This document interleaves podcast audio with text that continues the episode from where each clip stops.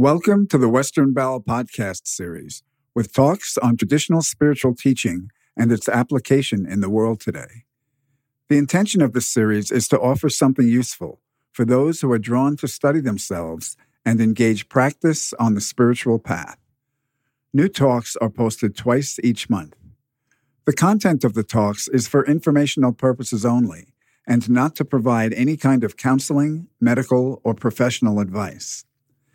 This podcast is titled Hospitality The Practice and the Art.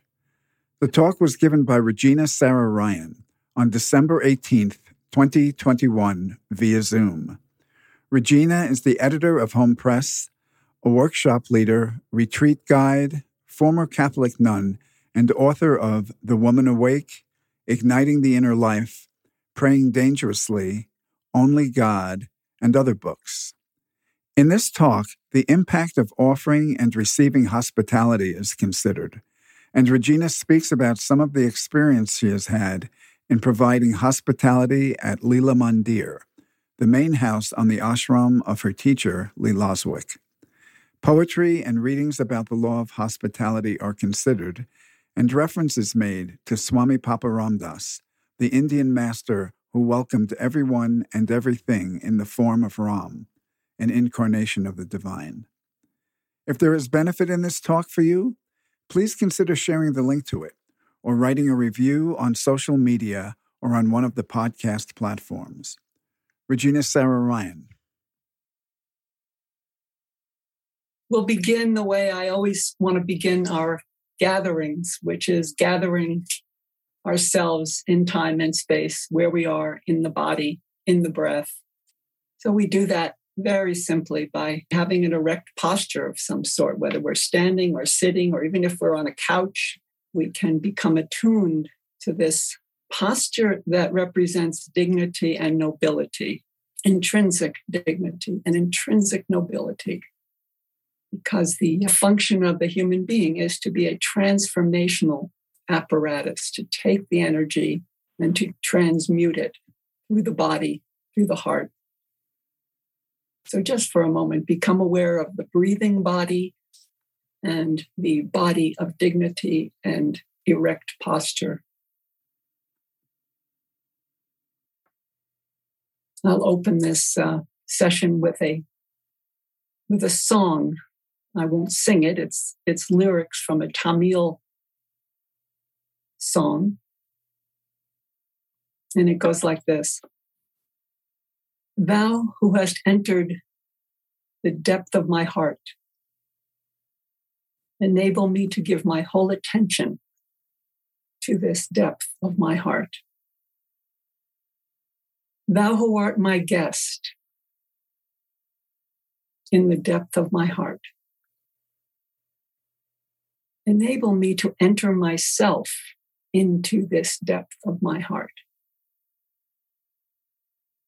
thou who makest thy home in the depths of my heart.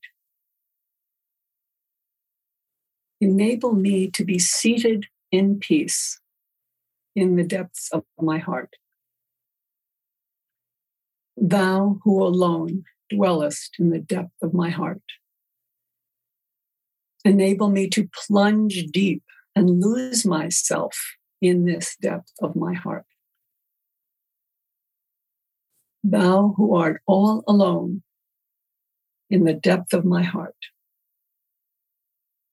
Enable me to disappear in thee in this depth of my heart. It's a type of silent prayer, even if we don't understand it. So before we get full swing into our shared conversation. I'd like you now, from this place of hopefully relaxation and centeredness, I'd like you to recall a time when you were welcomed by someone or some group or something.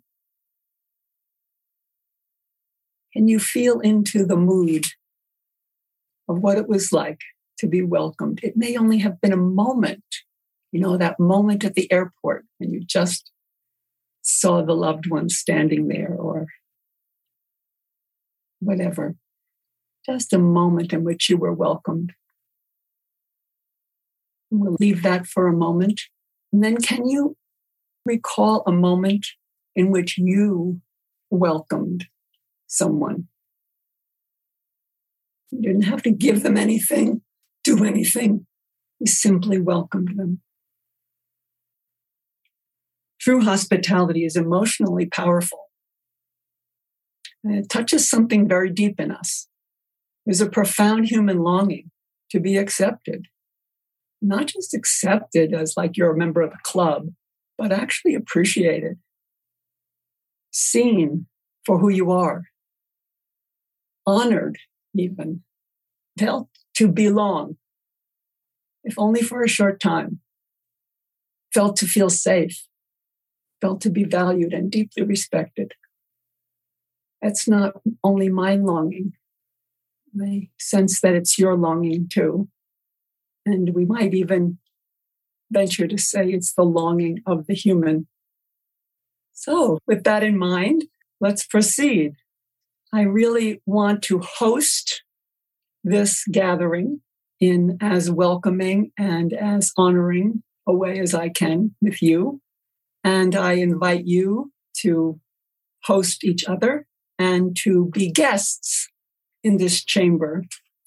So I got on this topic because I found myself in the post of living for a long period of time in Lila Mandir so everything that was going on at Leela Mandir was coming through me with questions and can you do this and shall we have this and these guests and so on and so forth. And so I found myself in this role of hosting. And in the very beginning stages, that hosting felt like a lot of pressure. And it still sometimes does. There's a lot of work, but it was much more of a pressure that I had to perform because God forbid somebody should come in and there should be a dust bunny in the corner of the room, or we should run out of food, or the bed shouldn't be nicely made. But very quickly, because of the fact that I was living in that sanctuary, the notion of what hospitality was and what my role is as a hostess. So I began to explore it and read about it and talk to people about it. And that's how this this conversation began. So this is actually the third time I've had this conversation.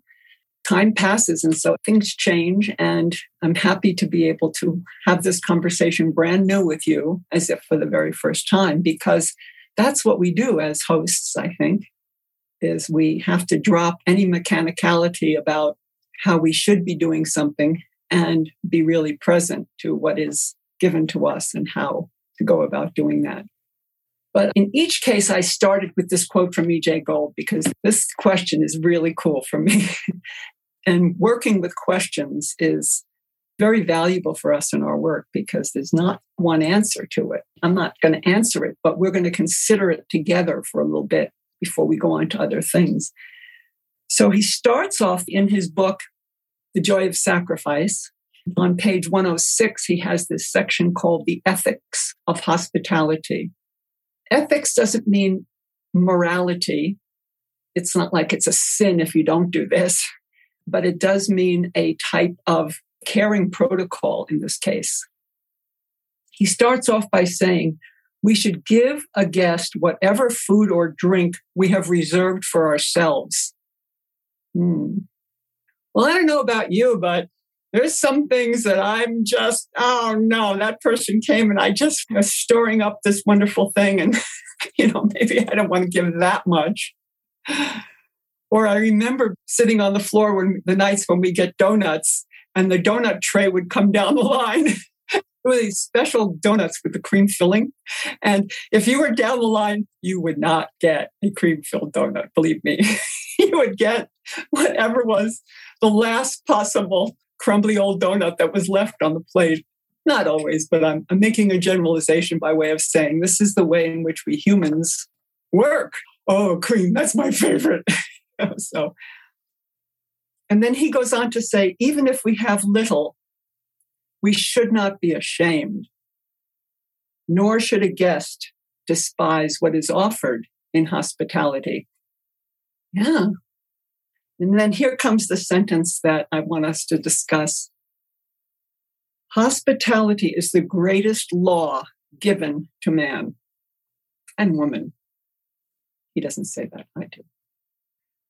And if he or she knew how to obey this one law, they could overcome their imperfections. The greatest law given to humans is hospitality. And if we knew how to obey this one law, we could overcome our imperfections. So there's lots of words there that we could focus on. This is a conversation that can possibly come from the sense that you're attuned to your inner environment with your breath and your sensation. So let's begin. Years ago, we did a lot of riding in the hills, and there was a place where we'd stop and drink water at a spring with a very poor family who had their home there.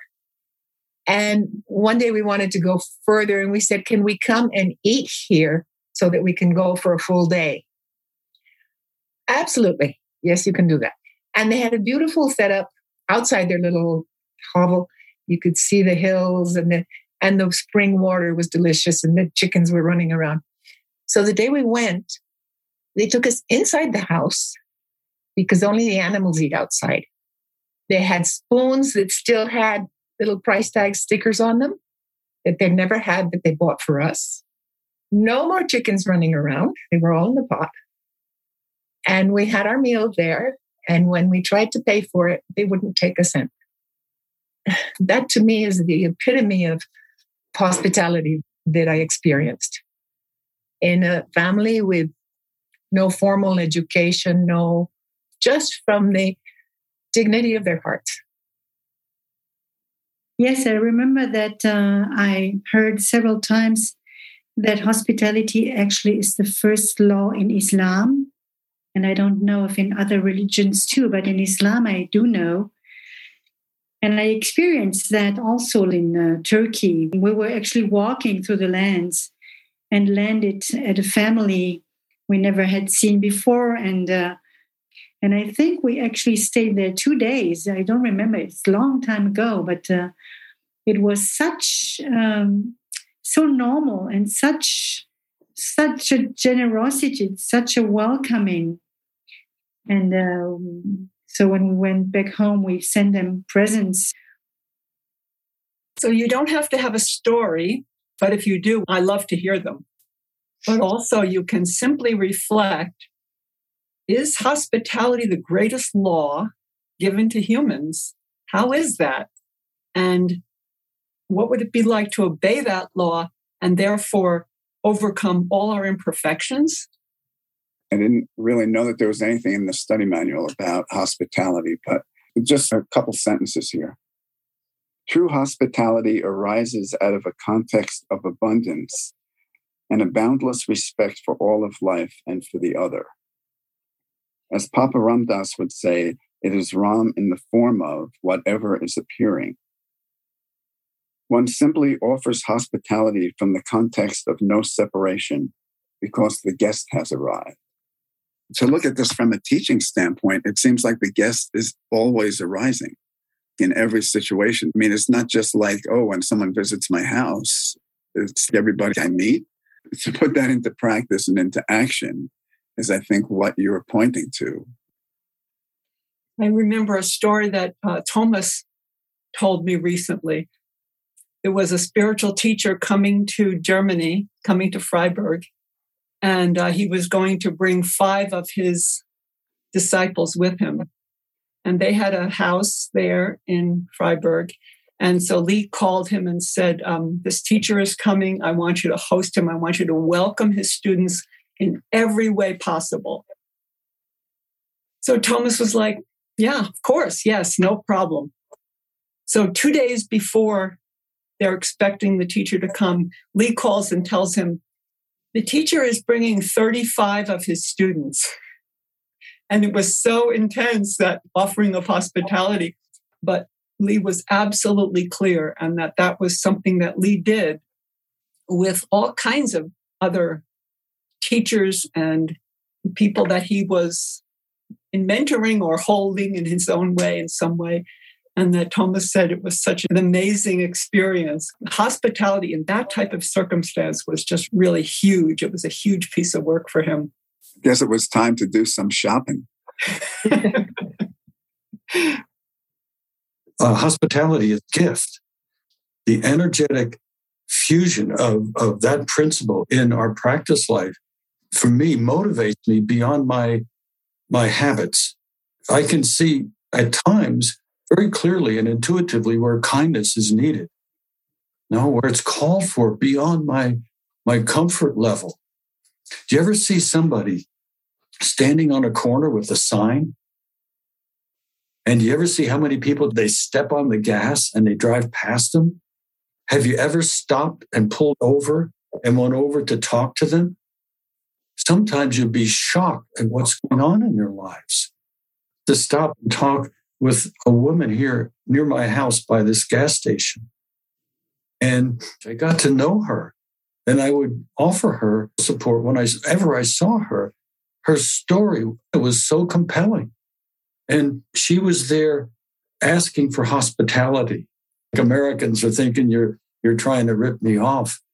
And, and I've seen other people who are, are just hurting they're a stand for the principle if you're resonant with the principle.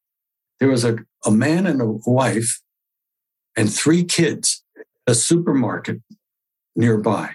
They were there probably for a week, and I'd, I saw them twice, and they could barely speak English. And so many people went over to comfort them, to, to get help for them, just to be in that mood. For me, was like, wow, I'm just talking about feeling this in action. Uh, how is it the greatest law? I would say, uh, I believe our practice opens our heart and our eyes to see where, where hospitality is calling our attention. Is hospitality then the same as kindness? Kindness would be a component of it. I'm trying to think of situations and with our lifestyle, it's, you know, being interrupted at work and still being able to welcome that person. Hospitality includes giving, but when we give our attention, then that's a big give, even if there's no food involved, though there can be. I think what you're pointing to is that the hospitality of welcome is not limited to food or drink because even if you had nothing, you could still express hospitality. Even if you couldn't speak, you could express hospitality. Talking about our time, that is really a big one for us in this day and age. Just taking the time to have enough energetic exchange that we can experience hospitality with another. Because if we enter into a relationship where we're already got the old mindset of judgment and argument or you know comparison or whatever it is then there's no possibility for us to be in that open-hearted or broken-hearted place where we can be in in true relationships so time and I'd say this sense of being willing to drop, to drop the divisions. In Muslim, the highest law is this law of hospitality. And that actually applies to all religions, all colors, all creeds. There's a wonderful story about St. Francis, you know, on one of his pilgrimages going to Egypt and meeting with some Muslim sultan. And it was that kind of an exchange where each one was honoring and respecting the love of God that the other one was abiding in.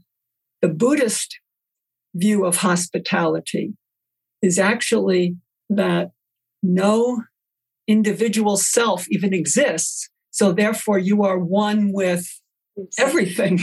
So, how could you not be offering hospitality to this supposed other when that other is not other than who you are. I mean, we're getting into some very deep non dual understandings here when we just scratch on this idea. I have a question. Why is it a law? What does that mean, the law? Well, to, as, a, as a simple answer, and this is not necessarily the right answer, but within the Gurdjieff work, there are these certain laws that are not like laws like you have to do this or you're going to go to jail. They're more like this is the way the universe works. So gravity is a law. The violation of gravity is not going to send you to prison. Hospitality is a law in the sense that it is one of the rightful or organic ways in which creation exists and carries on.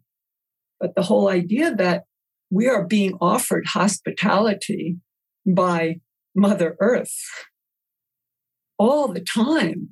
And if we are not acting as good guests, or if we're not recognizing our role as a guest, then in some ways we're violating the law. Not like we're going to get a sin or something, but because we're just not in relationship to what is.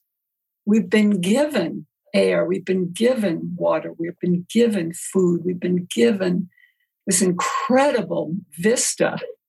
And we've also been given suffering and traffic jams and cancer and all of it. So it's a relationship of welcoming. You know, so Papa Ramdas says it's everything in the form of Ram. Mm-hmm. Well, he's also saying that about his diabetes. He says, I welcome my brother diabetes. So, I mean, we're talking here some hospitality, go and give me a cup of coffee. We are at the edge of kneading the soil around this incredible law of creation. Everything is hosting us, and we are hosting everything else. I mean, what are you hosting inside your own body? You're hosting all sorts of bacteria. And if you don't have them, if you don't allow them, then you're in trouble. You're also hosting thought in the form of energy, energy thoughts. So, are you being a good guest within your own house? This is a poem by Rumi called The Guest House. This being human is a guest house. Every morning, a new arrival, a joy, a depression, a meanness. Some momentary awareness comes as an unexpected visitor. Welcome and entertain them all. Even if they're a crowd of sorrows who violently sweep your house empty of its furniture, still treat each guest honorably. He may be clearing you out for some new delight. The dark thought, the shame, the malice. Meet them at the door laughing and invite them in. Be grateful for whoever comes because each has been sent as a guide from beyond this very opening part is the part that helps me the most. I'm not sure I can totally welcome every single one with full full embrace, but I do know that these guests are arriving every day. So one day it's a joy, and one day it's a depression, and one day it's meanness, and one day it's selfishness, and one day it's generosity. My thoughts, my emotions, people experiences are all coming to me all the time. Every morning, a new arrival, and welcome and entertain them all. So I think the point is how do we welcome them without being too spiritual about it, and too idealistic about it?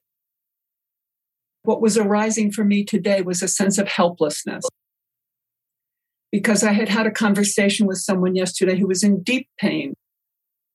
And I felt so helpless, not only helpless, but stupid because anything I said sounded like trying to give them a band aid when their arm had fallen off. So I woke up in that.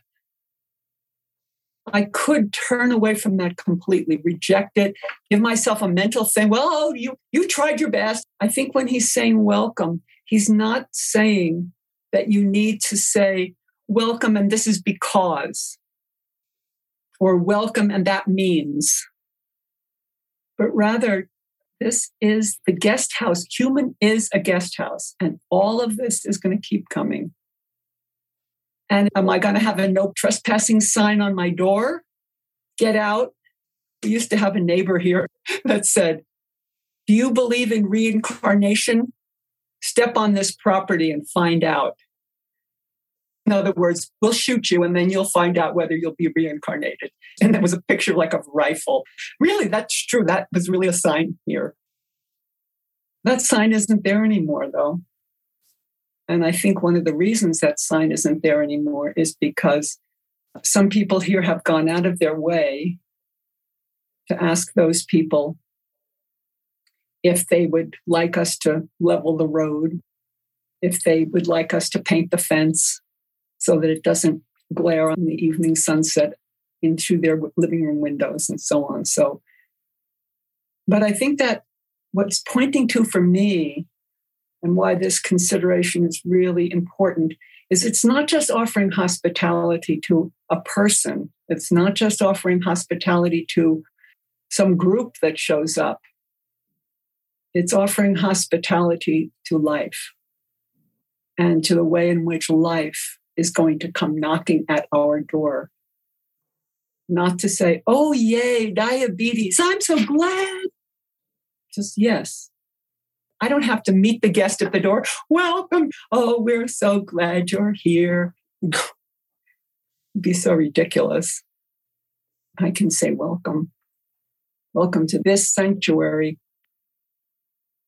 If I remember well, in the Jewish tradition, when they set the table, they always set a free place for Elia. So this means whoever might come whoever might come unexpectedly, the place is already ready for them. Mm. I find that very inspiring because it really means being open to any situation that might happen unexpectedly. We live now, I find, in a in a society where everything is set and where everything is prepared and where you cannot show up unexpectedly. It's just, you know, rude if you show up somewhere and you didn't call before. For me, that's a big reminder to just be open anytime to anything that might happen. And the poem that you shared is really inspiring in that way, not only for an unexpected guest in a human form, but for anything that is unexpected. Yeah. Here's another poem uh, not by Rumi this time. This is by Mary Oliver, one of my favorite poets, and she calls this next time. I think it really refers to a reminder of hospitality and what it means. Next time, what I would do is look at the earth before saying anything.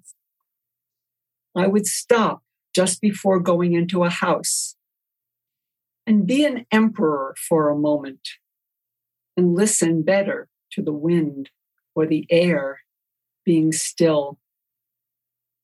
When anyone talked to me, whether praise or blame or just passing time, I'd watch their face, how the mouth has to work, and see any strain, any sign of what lifted their voice. And for all, I'd know more the earth bracing itself and soaring, the air finding every leaf and feather over forest and water. And for every person, the body glowing inside the clothes like a light. When I was um, much younger in my younger days, I worked in Denver at a place called the Hospice of St. John and it was a, a residential hospice for the dying. And the order of priests who ran the hospice were known as the Hospitallers of St. John. Mm-hmm. So the word hospitaller and the word hospice and the word hospital and the word host all come from the same root. And the original hospices were actually places of rest and sanctuary for crusaders who were going from Europe to the Holy Land. That's where the notion of hospice came in. It was placed for people to rest on long journeys, a place where they would receive sanctuary, a place where they could be fed, a place where they would be cared for. It wasn't just for people who were dying. But over time, because of course in the Crusades there were so many wounded and dying, and they would bring them back, they would stop at these hospices where they would be cared for as they were dying. So, this idea of being a host is being a hospitaller. We are offering this hospitality in the way in which we would be caring for the dying. It's an interesting possibility to recognize that not only is everyone we meet glowing inside their clothes, but we're all dying. And how would we want to treat and respect and respond to the person if we knew there's a beautiful poem by Ellen Bass, which I didn't bring this time, but it said, What would it be like if you knew that the handshake you just had with this person would be the last time they ever touched another human being? They walked out and then they fell dead on the sidewalk. How would you be if you knew that that was the way in which you could be with others? So this challenge of hospitality is also something that I I have a relationship to because of my relationship to Catholicism and my life as a nun in a monastery. Because hospitality is a great law in the monastery. The monk or the nun who's made the hospitaller or the hosteler is the name they would give them is not going to be the newest monk or the newest nun in the convent. The one who's chosen to be the hosteler in the monastery is one who has been well practiced. So they are the one not who's going to welcome the new guest. Woohoo, they interesting. They're going to be one who has the practice of knowing that who they are welcoming is the great guest. So, those of you who maybe have a Christian background, we, we see these pictures of Jesus knocking on the door. And there are these stories about, well, I prayed for Jesus and I asked him to come, but he never came. But it was some beggar who came to the door, or it was a dog who came to the door, or it was a helicopter who came to rescue the person, not Jesus himself.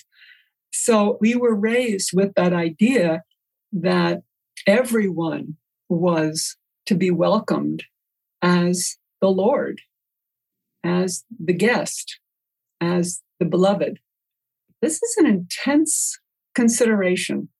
It's intense as a, a, general principle, but it's intense when I go home and I walk into the kitchen and my housemates are there, or somebody comes in to do the laundry, or somebody, as someone said, interrupts me in the midst of my daily activities, or somebody calls me on the phone.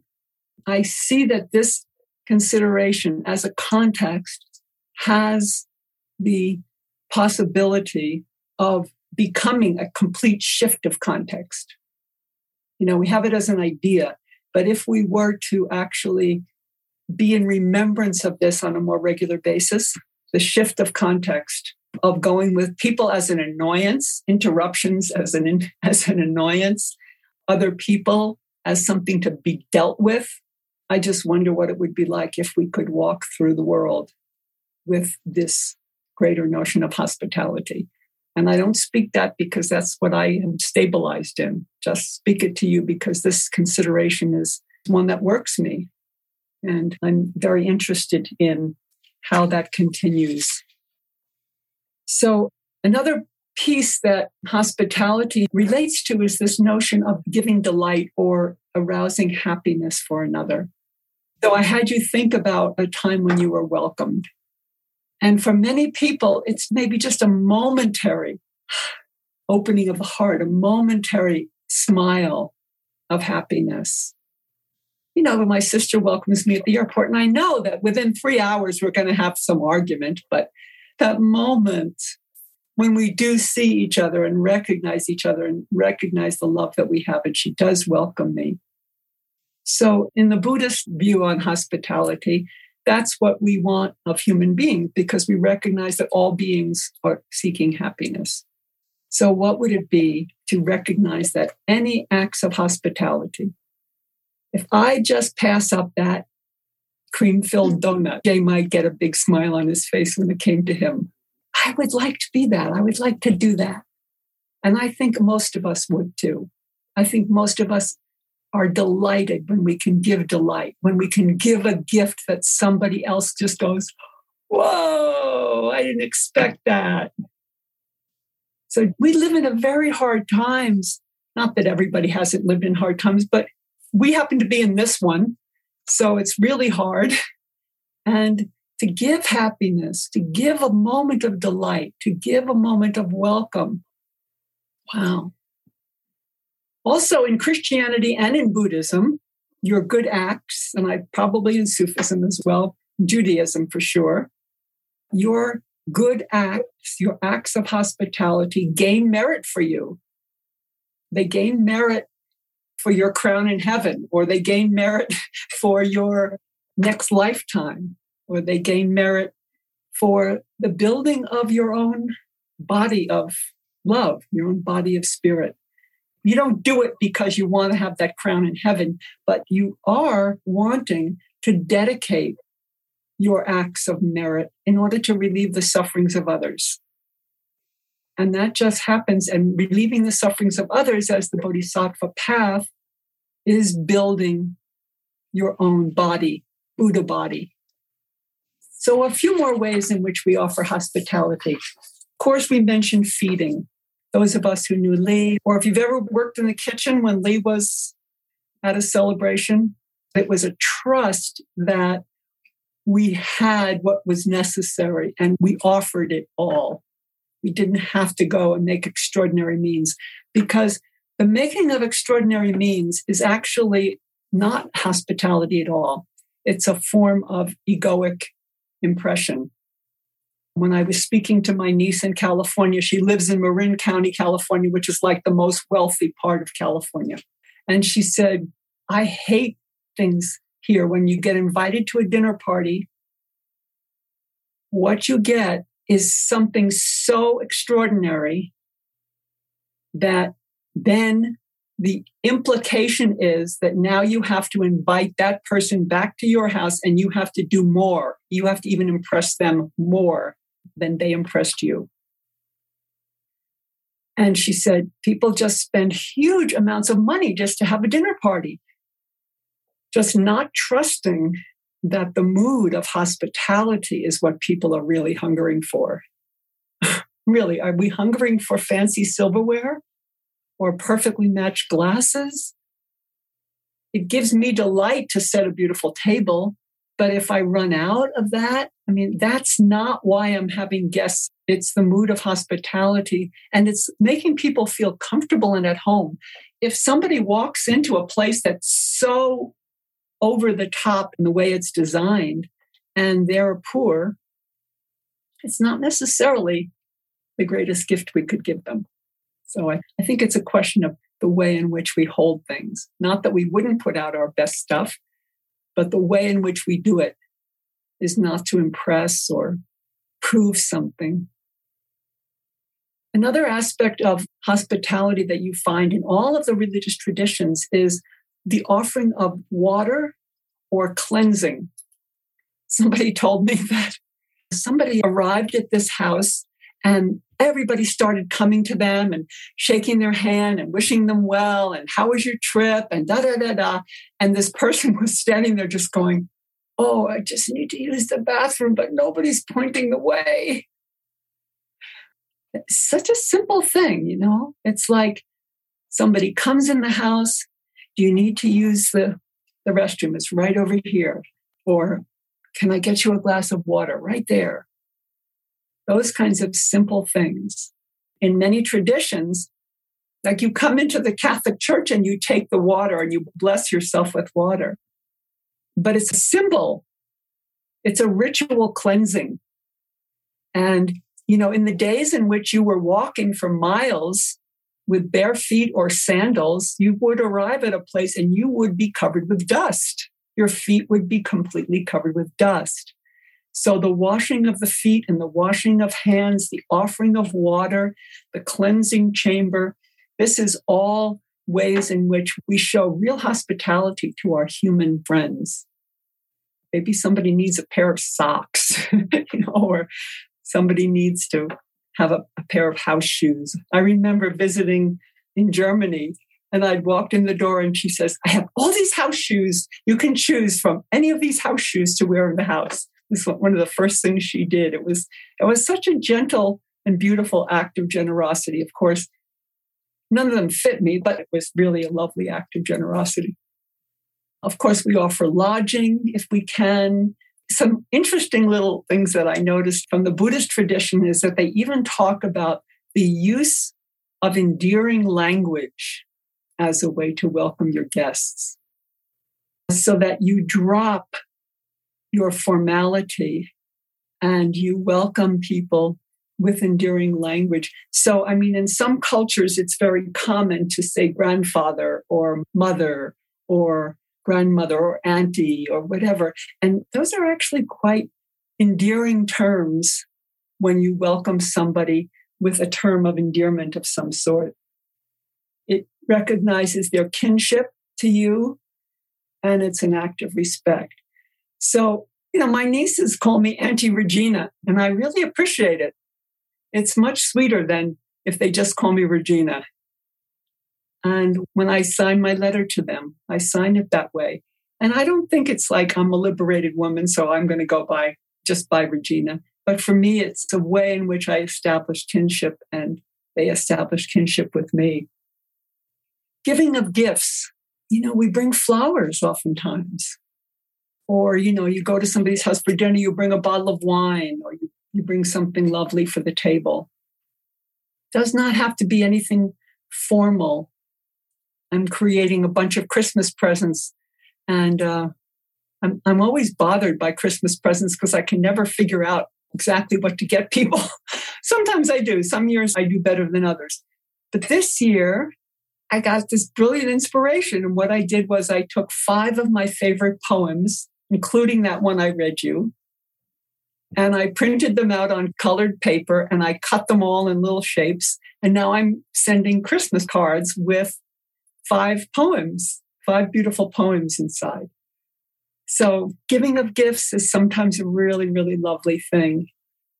Engaging in pleasant conversation and small talk.